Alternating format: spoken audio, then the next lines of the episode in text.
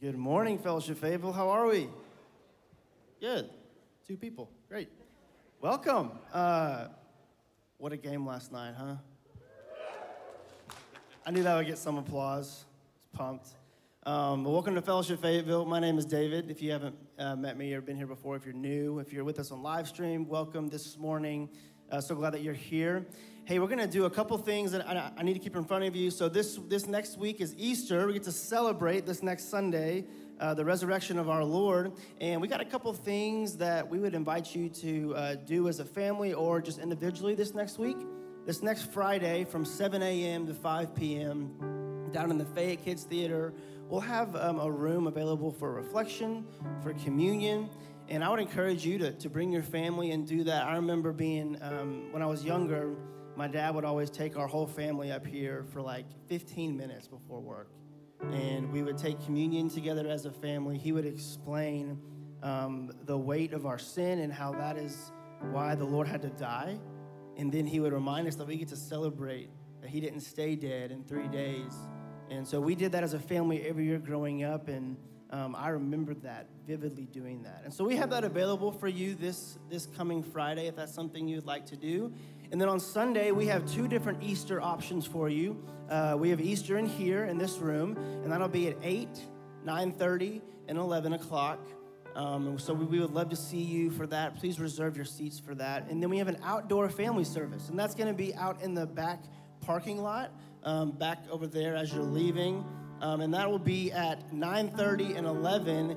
And the thing with that one is if you want to have a seat, you got to bring one. So bring a chair, bring a fold out chair, and bring that and join with us outside in a family service. Our family team is going to own that one, and it's going to be a blast. And so if you got kids, bring them to that service. It'll be a great time. Well, like I said, we get to celebrate Easter next week, and so this week is going to be a little different. This week's going to be a little darker, a little heavier. We're going to sit a little bit in the weight of our sin and and try to help realize what the, the separation that we cause and the part of the story that we bring to the table, and that's our sin. So we're going to have a verse come on the screen, and in a moment we're going to read it together. But I want you to take a moment and just read it and think about what this verse is saying, and then we're going to read this together and we'll sing together. So take a moment and soak this in.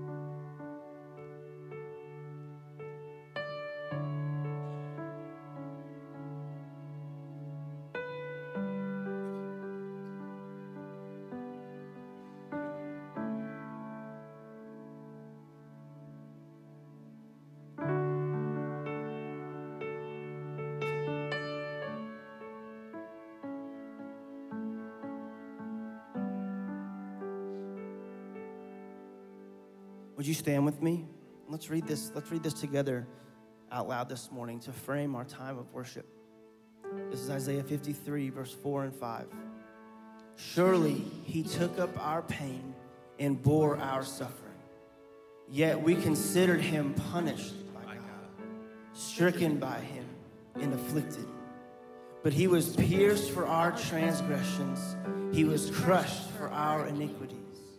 The punishment that brought us peace was on him, and by his wounds we are healed.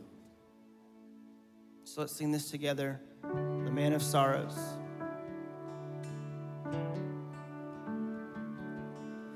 Man of sorrows,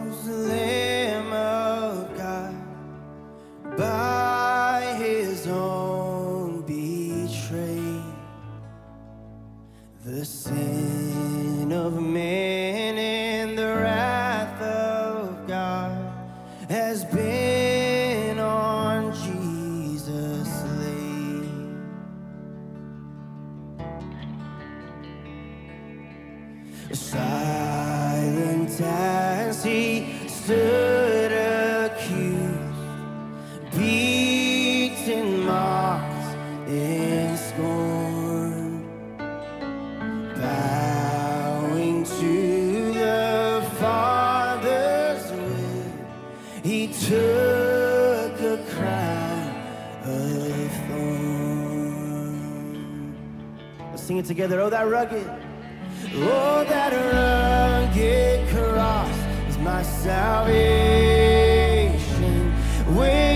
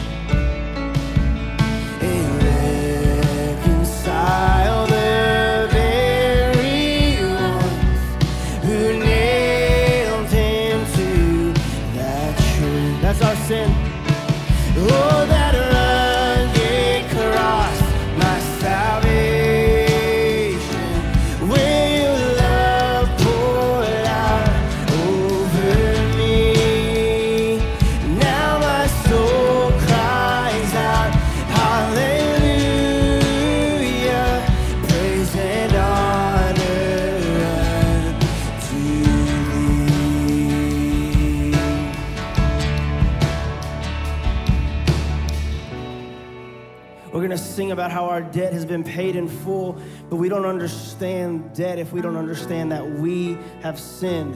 We have sinned and fallen short of glory of God. And so we read this together to remind ourselves that we are all guilty of this. Each one of us individually are guilty of turning our own way. And the Lord laid on him that sin. So we, we, we read this together, then we celebrate it. Let's read it out loud together. We all, like sheep, have gone astray. Each of us has turned to our own way, and the Lord has laid on him the iniquity of us all. And so we sing this and we believe it in celebration. Let's sing it together. Now my debt. Now my debt is paid. It is paid in full by the precious blood that my Jesus spilled. Now the curse of sin has no hold on me. Whom the Son sets free,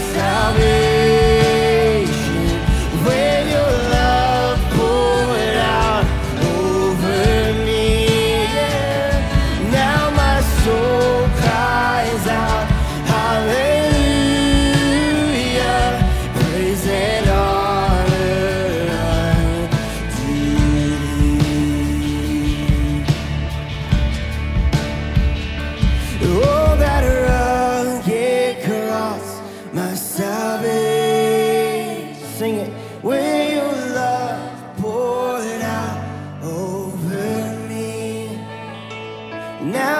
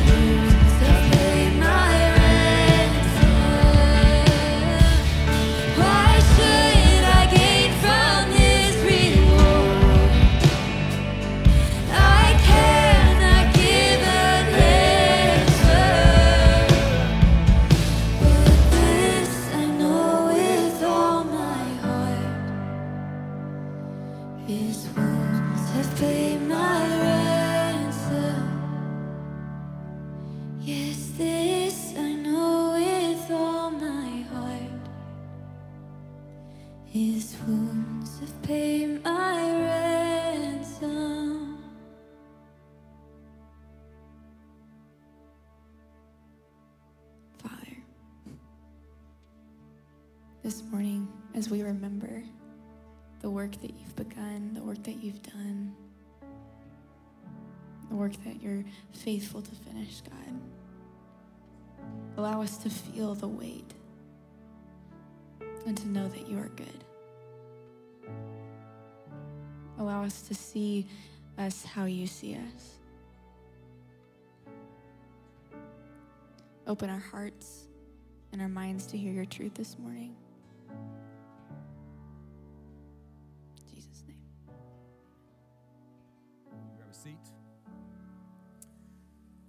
No one walking by that hill outside Jerusalem nearly 2,000 years ago.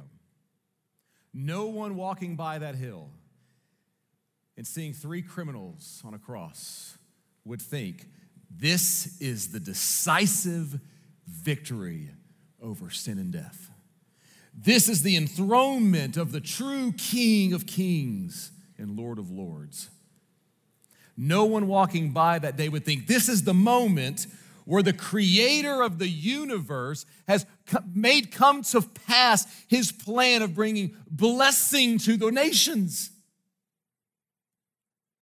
No one would have thought that. In, in, instead, it would have been one more would be leader, one more would, would be upstart movement, one more Jewish Messiah figure that the Romans brutally executed. Just another criminal hung on a cross. Yet again, Rome is in power. Caesar is on the throne. He's the King of Kings, he's the Lord of Lords. I guess this whole thing has failed. No one walking by that day. The humiliation and the shame and the torture of the cross. A historian summarizes it really well. A theologian historian says this about the cross. Says crucifixion was one of the central ways in which authorities in the ancient world set out quite deliberately to show subject peoples who was in charge and to break the spirit of any resistance. Those who crucified people did so because it was the sharpest and nastiest way of asserting their own absolute power and guaranteeing their victims absolute degradation. Nobody who had witnessed such a horror would be likely to regard such a death as noble. And almost certainly nobody walking by that day thought, that's noble. And that brings us to Holy Week this week for us as, as Jesus followers, if, if that's you in the room, where we take ourselves back to the Passion Week of our Savior and our King. I'm, I'm excited about the Razorbacks winning, all right? It's a good night last night. We went crazy, and that's good. But we are entering into Holy Week for us as followers of Jesus. It's a somber celebration this week. And today we're going to take ourselves back to the cross. Next week, we're going to party, all right? But today, we take ourselves back to the cross. And what's interesting, we've been studying the book of Joshua for, uh, if, you've, if you've not been around uh, the last several months, we've been studying this book of Joshua, an Old Testament historical narrative. And now we're just dropping ourselves into the cross story, kind of out of nowhere. It's, it's, it's Holy Week, of course, that's why we're doing it. And when we do this, oftentimes we can miss a large part of the narrative that's gone on before. Like the cross, the crucifixion of Jesus is not some isolated event in the biblical story. It comes with a huge list of baggage behind it, a huge narrative that's been developed behind it. Have you ever, I had this happen this, this past week. We went out with some friends, and uh, I left the table, went to the bathroom, came back, and somebody was telling a story, and everybody was laughing. Have you ever had this experience where you enter into a conversation and everybody's laughing and everybody's into it, and you sit down and you have no idea what they're talking about or what they're laughing about? I had this experience this last week, and I want advice from you. Somebody come tell me later what you do, because I, I, didn't know what to do in that moment. I don't know the story. I don't know what he's doing. I can tell the story's almost over. Everybody's laughing. Do you just sit and stare at them? You just look at them and just not laugh? That's kind of rude. But it is, it's inauthentic to laugh because I don't know what he's talking about. So I kind of did like the fake laugh. I kind of looked at everybody else and, and smiled, but I didn't know. And then it'd be, do you ask, hey, can you, can you retell the story? I was in the bathroom. Can you just start the story over? It's a very awkward, uncomfortable position. And that is actually exactly what we do oftentimes when we drop into stories in the Bible. We don't get all of the context. I remember uh, when I saw, uh, I, I have no context for this series of movies. I know it's books too. I didn't read them or see them.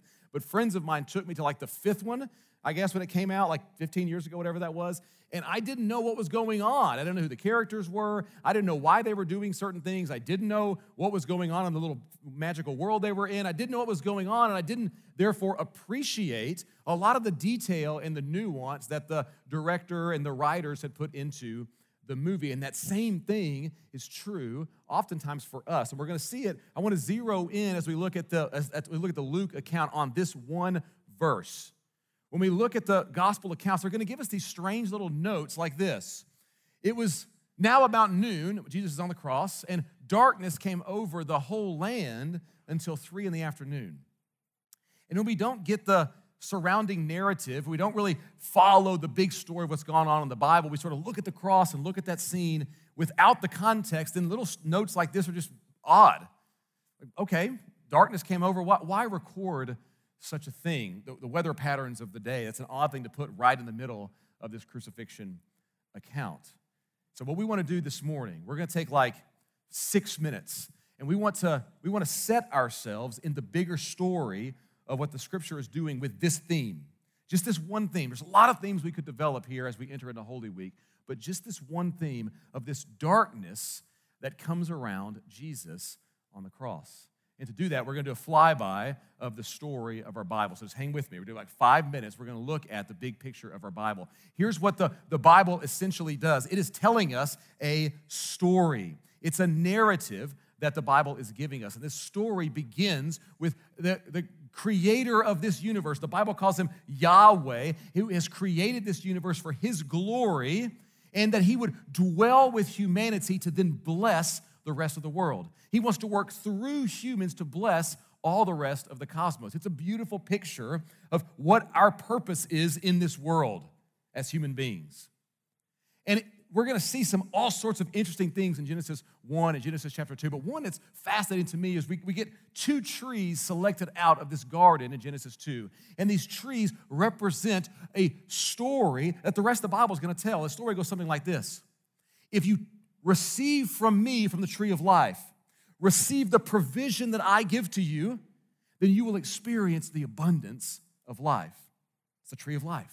And you'll experience the abundance of it by receiving my provision. Or you can reach out to try and take the ability to define wisdom. The knowledge of good and evil is another way of saying wisdom. You can define wisdom and happiness and meaning. You can reach out and take it on your own terms. And when you do, it's going to bring a whole host of a mess and problems into your world. It's wisdom. Choose. Will you receive from me provision and experience life, or will you reach out and take? And the theme that's going to be developed by the gospel writers of this darkness, we're going to see begin to weave together just three little chapters in. Three chapters in, in the garden, we get this very bizarre character. Out of nowhere, this whisper, this dark power that we're, we're told is a serpent, but we're, the, the, the, the biblical authors are going to give us it's certainly more than a serpent, all right? We're going to get more as the story unfolds, but that's all we got for now. A serpent begins to whisper into humans' ears. And that whisper sounds something like this God can't be trusted, He's holding out on you. Take, define wisdom, take that power for yourself. Don't receive from him, take it. This dark whisper, this infection, evil out of nowhere. It whispers in a human's ear. And look at verse 6. Will they receive the provision of Yahweh and say, You are all we need? No. Look at verse 6. When the woman saw that the fruit of the tree was good for food and pleasing to the eye and desirable for gaining wisdom, she reached out, she took it, she gave it to her idiot husband who was there, and he ate it too. Okay? Here's the picture I want you to get. I want you to get this in your mind. There's a dark power in this world, and it's influencing humans, and humans yield to it. We say, I want. You got the picture? They're married together. This spiritual rebellion and our human fleshly rebellion wedded together. You see the picture? And it's going to bring about this infection that has plagued the human condition ever since. Like a stone being thrown into a pond and the ripples going out, we're going to see the ripple effects of this moment go out in the next few chapters of our Bible. Just one chapter over, look at how things turn out. Yahweh, the creator covenant God of Israel, comes to one of Adam and Eve's descendants and says, Hey, Cain, if you do what is right, won't you be accepted? But if you don't, now the dark, this dark power, it's given a, it's given a, a name. And it's also likened to an animal. It's crouching at the door, sin. It's crouching at the door, and its desire is to master you. This dark power, and look at Cain's response. Look at verse 8. He says, Hey, Abel, let's go out of the field. And while out there, he kills him. The wedded, the weddedness of this dark power and humans' fleshly rebellion together. It's going to get so bad, there's two chapters later in Genesis chapter 6, we get this fun little note. The, the Lord saw how great the wickedness, think of ripple effects on a pond, the wickedness of the human race had become on all the earth, in that every inclination of the thoughts of the human heart was only evil all the time. Happy Sunday, everybody. Glad you're here. Now, you know what comes right before this in the story? A strange wedding of spiritual and human fleshly rebellion. Go read it. Weird Nephilim story. Actually, don't read it. Right before this. This theme is being developed of this pervasive darkness over the human condition and our desire to yield to it, take power on our own. And the question of the Bible is what will Yahweh do about it? What's he going to do about this darkness that is settling in on the human condition? And it's an, it's an odd answer to that question because he selects one family. Genesis chapter 12. It says, Through you, Abraham, and your descendants, I'm actually going to get back on track this plan to bless all the nations. We're going to push back the darkness through you, and we're going to restore blessing to the world. But have you read Genesis before? Go read Genesis and look at Abraham's family. They're a wreck. Mean, they're a mess. It seems as if this very same power has infected the agent of blessing, Abraham's family. That family turns into a people that we call Israel, and God will rescue them supernaturally from slavery. And guess what we see? They don't fare any better. They're giving their loyalty, they're giving their allegiance away to idols that they carved out of gold and made into look like a cow and placed it. You are our God. The agent of restoration, Israel, has fallen victim to the very same darkness.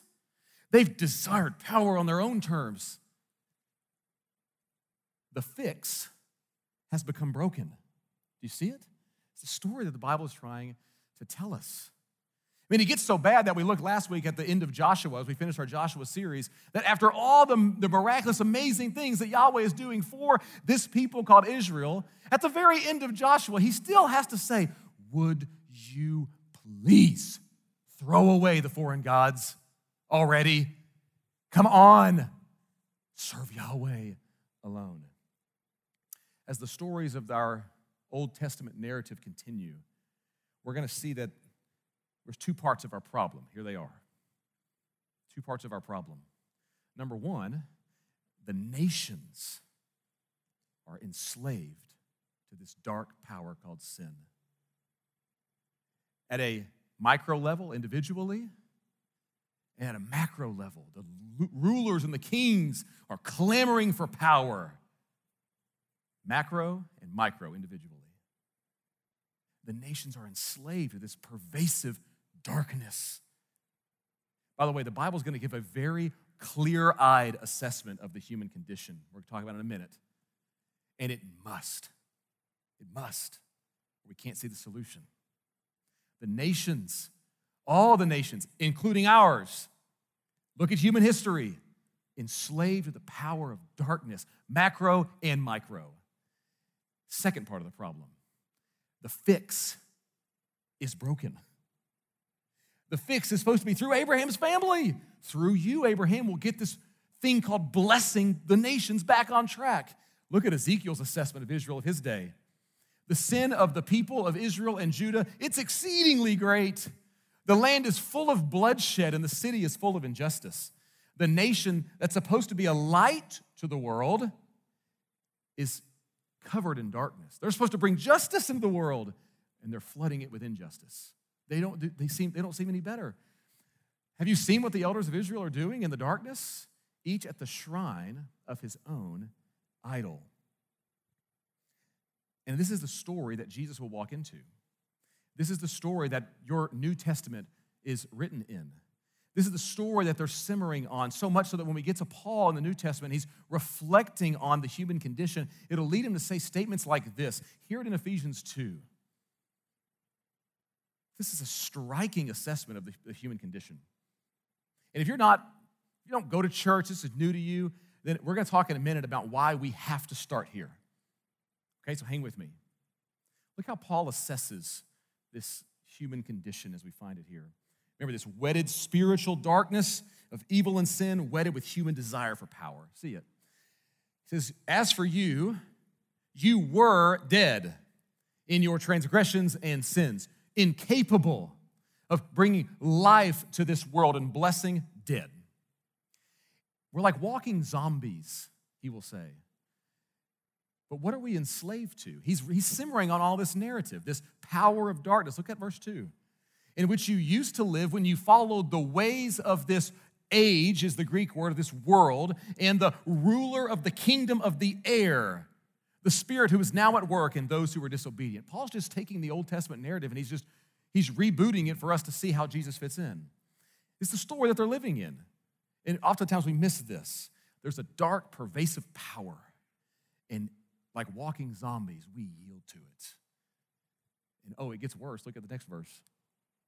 All of us also lived among them at one time. We're not victims, we're willing participants, gratifying the desires of our flesh, following its desires and its thoughts. God's holding out on you. Take. At a micro level, the Bible's going to say that this is the reason for all of the, the hurt and the brokenness and the wounds that people have caused you, the lying, the people who weren't faithful to what they said, the cheating, the divorce, the pain, the things that you do, the things that you do in secret that you don't want people to know, the hurt that you've caused other people, the cheating, the pain, the wounds, the not coming through on your word, the sexual sin, the yielding over to the, the bending the knee to the power and of the idols of American money, sex, power, nationalism, party pride, all of that, yielding to it and worshiping it at a micro level. And at a macro level, the pain that we see in our world, the injustice, the racial tension.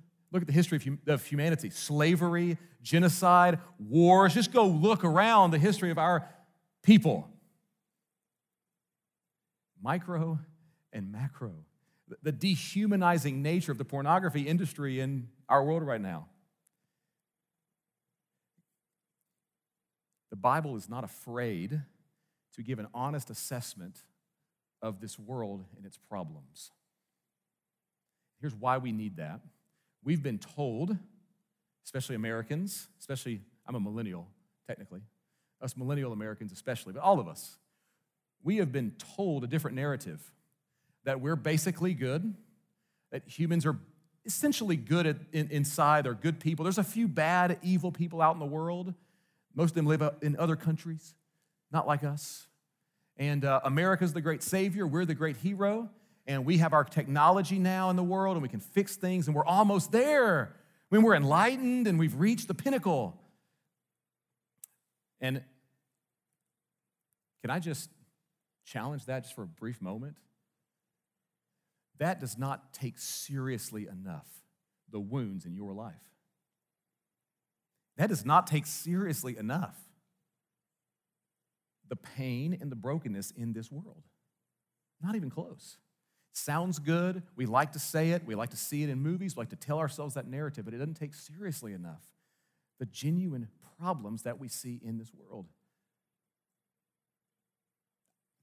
It just doesn't. And the Bible is giving us a different narrative. It's saying there's a dark power, and it's got its clutches on us, and we yield to it. And perhaps nothing has been more proof of that in the history of humanity than a Roman cross. The dehumanization of the Roman cross as a way to say, we win. You think you got power? We got power. See above example. We're going to humiliate you publicly. And it just so happens that this theme that's been developed all throughout our Bibles, perhaps nowhere, nowhere more clear than a Roman cross, it just so happens that our gospel writers pick up on this theme and they place this little note right in the middle of the gospel accounts. On that hill, on that day, the gathered force of that darkness, like amassing an army, gathers around the innocent one to take its final and decisive strike. I think C.S. Lewis was tracking with this when you remember the, the scene in the Chronicles of Narnia where Aslan goes up to the stone table and they're having a, they're having a party around Aslan. He's tracking with this theme. The darkness Jesus allows to gather around himself to take its best shot. No one walking by that hill that day would have thought, this is it. This is the moment where death and sin are defeated. Not a chance. And as the darkness gathers around Jesus, we want to go there with our imaginations as best as we can, as followers of Jesus, as we sing these next, we're, we're going to pause. We're taking time out. Before we go to good news, we're just going to take a time out. And I'm going to invite you and I'm going to invite myself to take just a few moments here as we sing and as we pray and as we process to confess. To imagine that scene, to put ourselves there at the foot of the cross, to behold the man upon the cross, my sin upon his shoulders. And at a personal, individual level, and maybe even at a corporate level, I would just like us, in the quietness of your own heart just now, these next few minutes, to just confess and go there, to go back to the cross as we enter into Holy Week, to see Him there, to see the weight of our taking and the power of darkness gathered around Him. That's what we're going to do. Take a few minutes just to do that. If you're not a follower of Jesus, I know this is heavy, I know this is strange. You can just look at us, that's fine. Followers of Jesus in the room, let's go there as we enter into Holy Week. Let me pray, and we're going to sing. Lord, just right now, we place ourselves just in our imaginations as best we can, nearly 2,000 years ago at the foot of the cross, to behold this gathered force of darkness and evil and sin. So much of it we know we have cast our lot with it. If we were there, we might be the ones mocking and jeering at you. We put ourselves there take the gravity and the weight of this week, remind ourselves of it, and now just to confess our own brokenness, our own sin, personally, corporately. We do that now in Jesus' name. Amen. Let's sing, let's pray.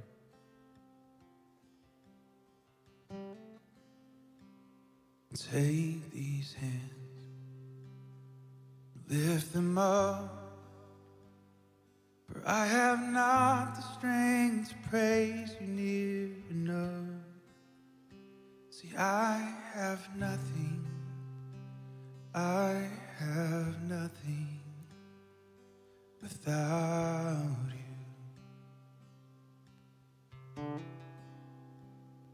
Take my voice and pour it out. Let it sing the songs of mercy I have found. I have nothing, no, I have nothing without you. And all my soul needs is all your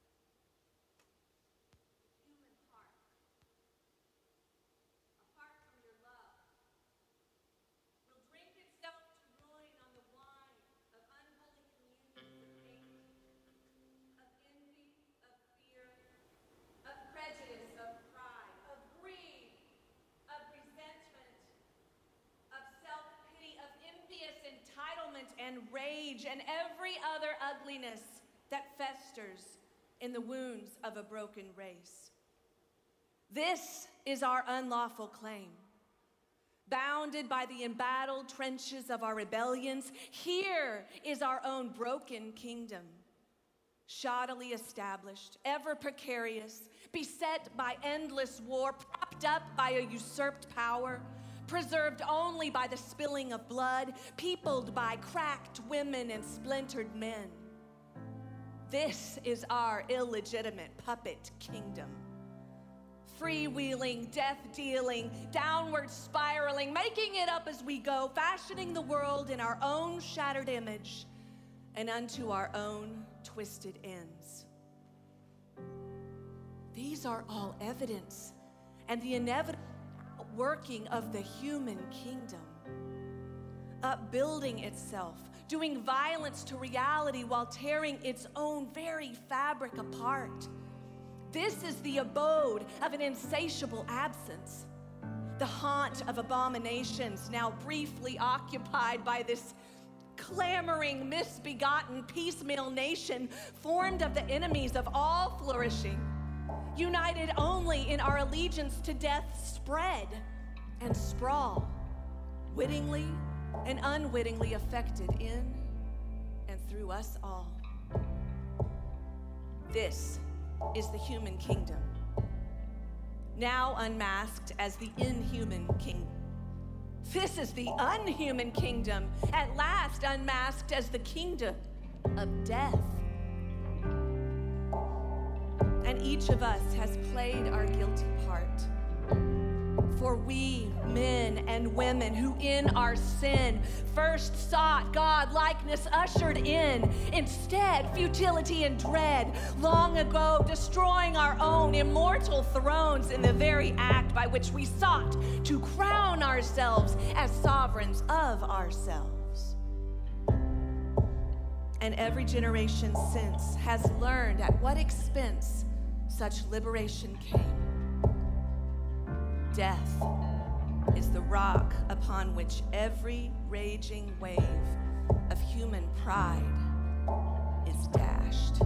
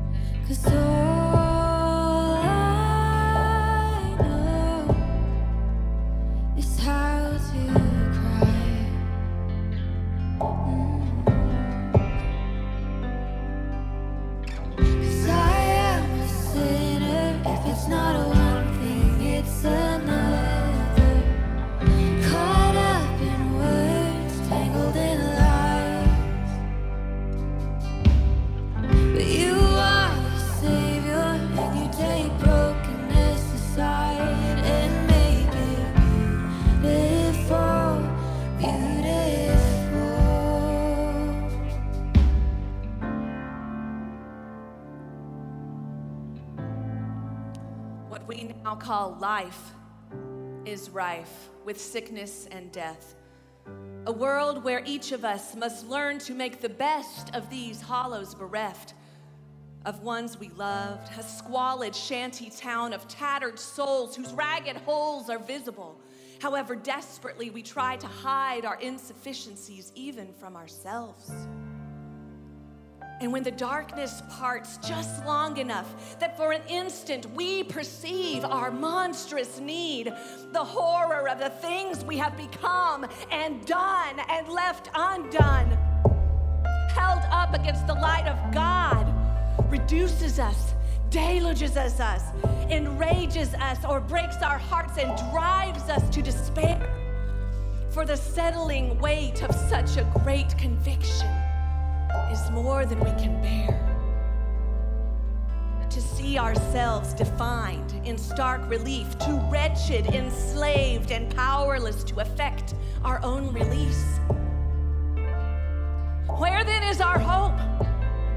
If we have hope at all, who will rescue us now from this kingdom of death with which we have been so long aligned? These toxic roots and thorny vines in which we've grown so desperately entangled, so deeply intertwined in deed and heart and lineage and mind.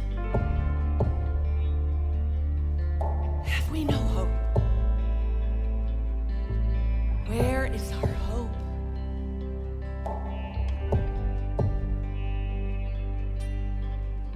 You make it beautiful.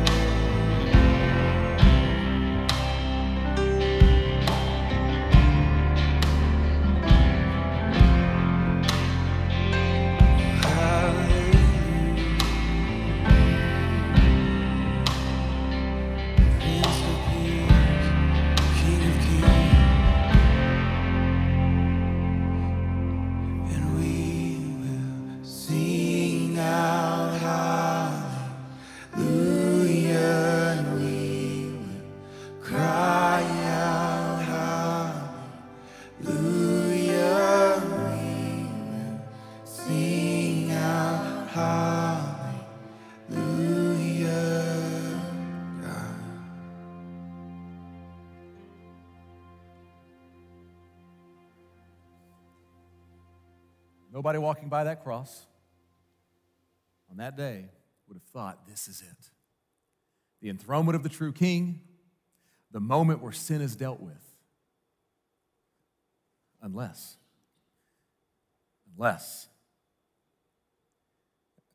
I want you to see in a sister letter that Paul writes to the Colossians. He writes it in the same place at the same time as Ephesians. Watch how the New Testament writers, watch how we immerse ourselves in the cross event as Jesus followers. And watch, watch what happens there. He begins in a familiar place. By the way, this I know this is heavy. And some of you right now are like, can we just get the good news? Can we just get there, please? You were dead. And the sins and the uncircumcision of your flesh, that's a way of saying you were alienated from the place of blessing. You were separated from the family of blessing and gone. You're out there, dead and far off. That's the problem. But look, look at what we, as followers of Jesus, look at what we believe took place on that cross. This is amazing theology packed in and condensed, like Paul likes to do, in just a handful of verses. He's got three main verbs that are supplied with, with verbs that sort of that unpack those main verbs. I'll point them out to you real fast. Here are the three main verbs. The first is this: when you were dead in your sins and uncircumcised of your flesh. The first one is this: God, He's the active agent doing this action of the verb. God made you alive with the Messiah. He's gonna, he's gonna backfill what that means with two verb that, that verbs that function to backfill what that means. How did he make you alive? Two verbs. Forgiving all of our sin.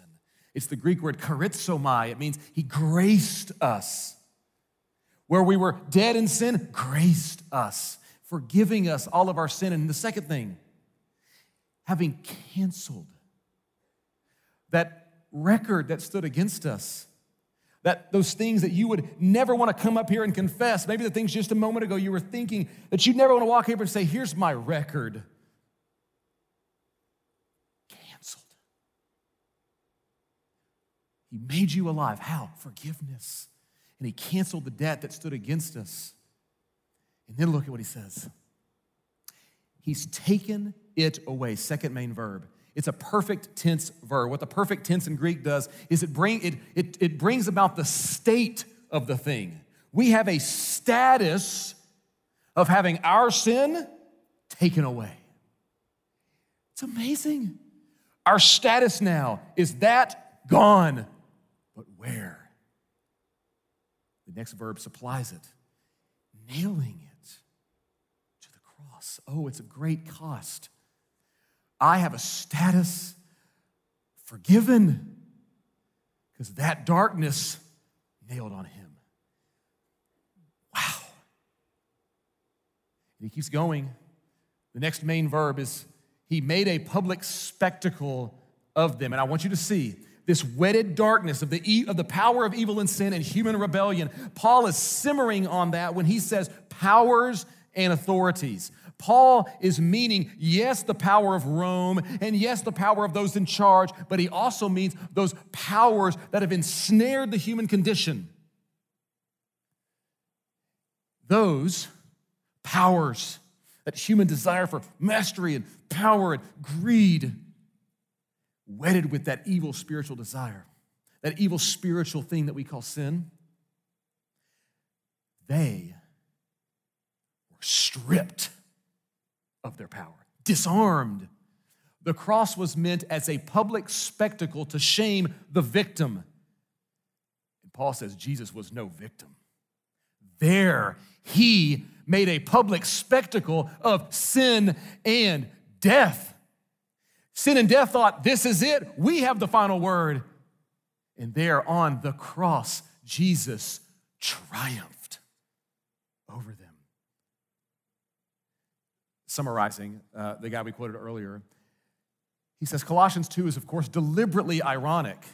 What seemed to be happening as Jesus of Nazareth hung in agony on the cross was that the rulers and authorities were celebrating their triumph over him, having stripped him of his clothes and held him in public contempt. No, insists Paul. Once you learn the meaning of the gospel, you have to see everything inside out. He continues When Jesus died, the powers lost their power. That power of evil and sin that's got humanity at an, at an individual micro level and a macro level in its clutches, stripped of its power. They can still rage and shout, but the power of Jesus is stronger. It's the power of forgiveness. The past is blotted out. A new world has begun. A revolution has begun in which power itself is redefined as the power of love. The gospel was and is the powerful announcement that the world has a new Lord, and it comes with a summons, a call to pledge your allegiance, your believing allegiance to this new Lord. The power of sin and death has been broken. Jesus triumphs over them on the cross. Forgiveness and love are now the weapons of his people, they're the weapons of his kingdom. And this isn't some pie in the sky American notion that love wins in the end. That's not what he's talking about. This is a very costly, sacrificial kind of thing. There's a reason we call it good news. This is what our world desperately needs the sort of sacrificial, others focused, forgiving kind of love. And it's made available here. This is where it gets its origin. This is our story. This is the tale that we tell. This is our narrative that frames everything that we do as Jesus followers in the room. And if you are here and you are not a follower of Jesus, and you're like, man, I just showed up to this, or somebody brought me, came with my neighbor, came with somebody. I'm so glad that you're here. But if you go, if you're going, I don't know this story this morning, that power, it's yours. You pledge your believing a loyalty to Jesus. If you've got questions about that, we would love to process that with you. Our prayer room is going to be available. We would love to talk about you becoming a part of this revolution today. It's the story that our world desperately needs. Look around. And it's been accomplished where? On the cross. On the cross. The great irony is there on that cross, the powers and authorities think that they are winning. And Jesus, who did not regard equality with God a thing to be grasped, but emptied himself, taking the form of a servant, being found in the appearance of humans and made like them, became obedient to the point of death, even death on a cross. And for this reason, he's highly exalted. It's the amazing story of our gospel that our world desperately needs.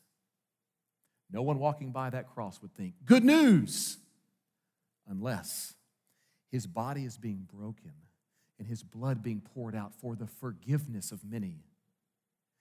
No one would think good news unless there the power of sin and evil takes its best shot and emerges defeated. So, family of faith, we're going to take communion we're going to remind ourselves the cost, the sacrifice that made available this kind of victory, a cross shaped kind victory. If you haven't gotten communion elements, we should have some in the back of the room if you missed that coming in. Uh, we're going to take communion now. You're going to take it on your own. We're not going to take it together because of COVID. Uh, so, either with your family or you can take it individually by yourself. If you're not a follower of Jesus, uh, you can just watch us as we do this. This is something we do to remember the cross shaped king and his sacrifice for us. So, family of faith, on the night that Jesus was betrayed, he took bread and he blessed it and he broke it and he gave it to his followers. And he says, This is my body broken for you. And you eat in remembrance of me. And later on in this Passover meal, Passover celebrating the lamb that is, that is slaughtered so that salvation might come, he took a cup and he poured it he said, This cup is my blood. It's the blood of the new covenant, which is poured out for many for the forgiveness of sin. And when you drink it, remember me. Forgiveness has won. Love has indeed won because of what Jesus has done on the cross. That is our hope. That's where we go as we enter into Holy Week. We remember now the ironic victory, the certain victory over sin and death. Jesus strips sin and death their power on the cross. Let's sing, let's pray, take communion as a family of faith. We're going to give you a couple minutes right now just to take communion together with, with by yourself or, or with your family, and then we're going to sing one last song together, and we'll stand together and sing that. So take the next minute and take communion.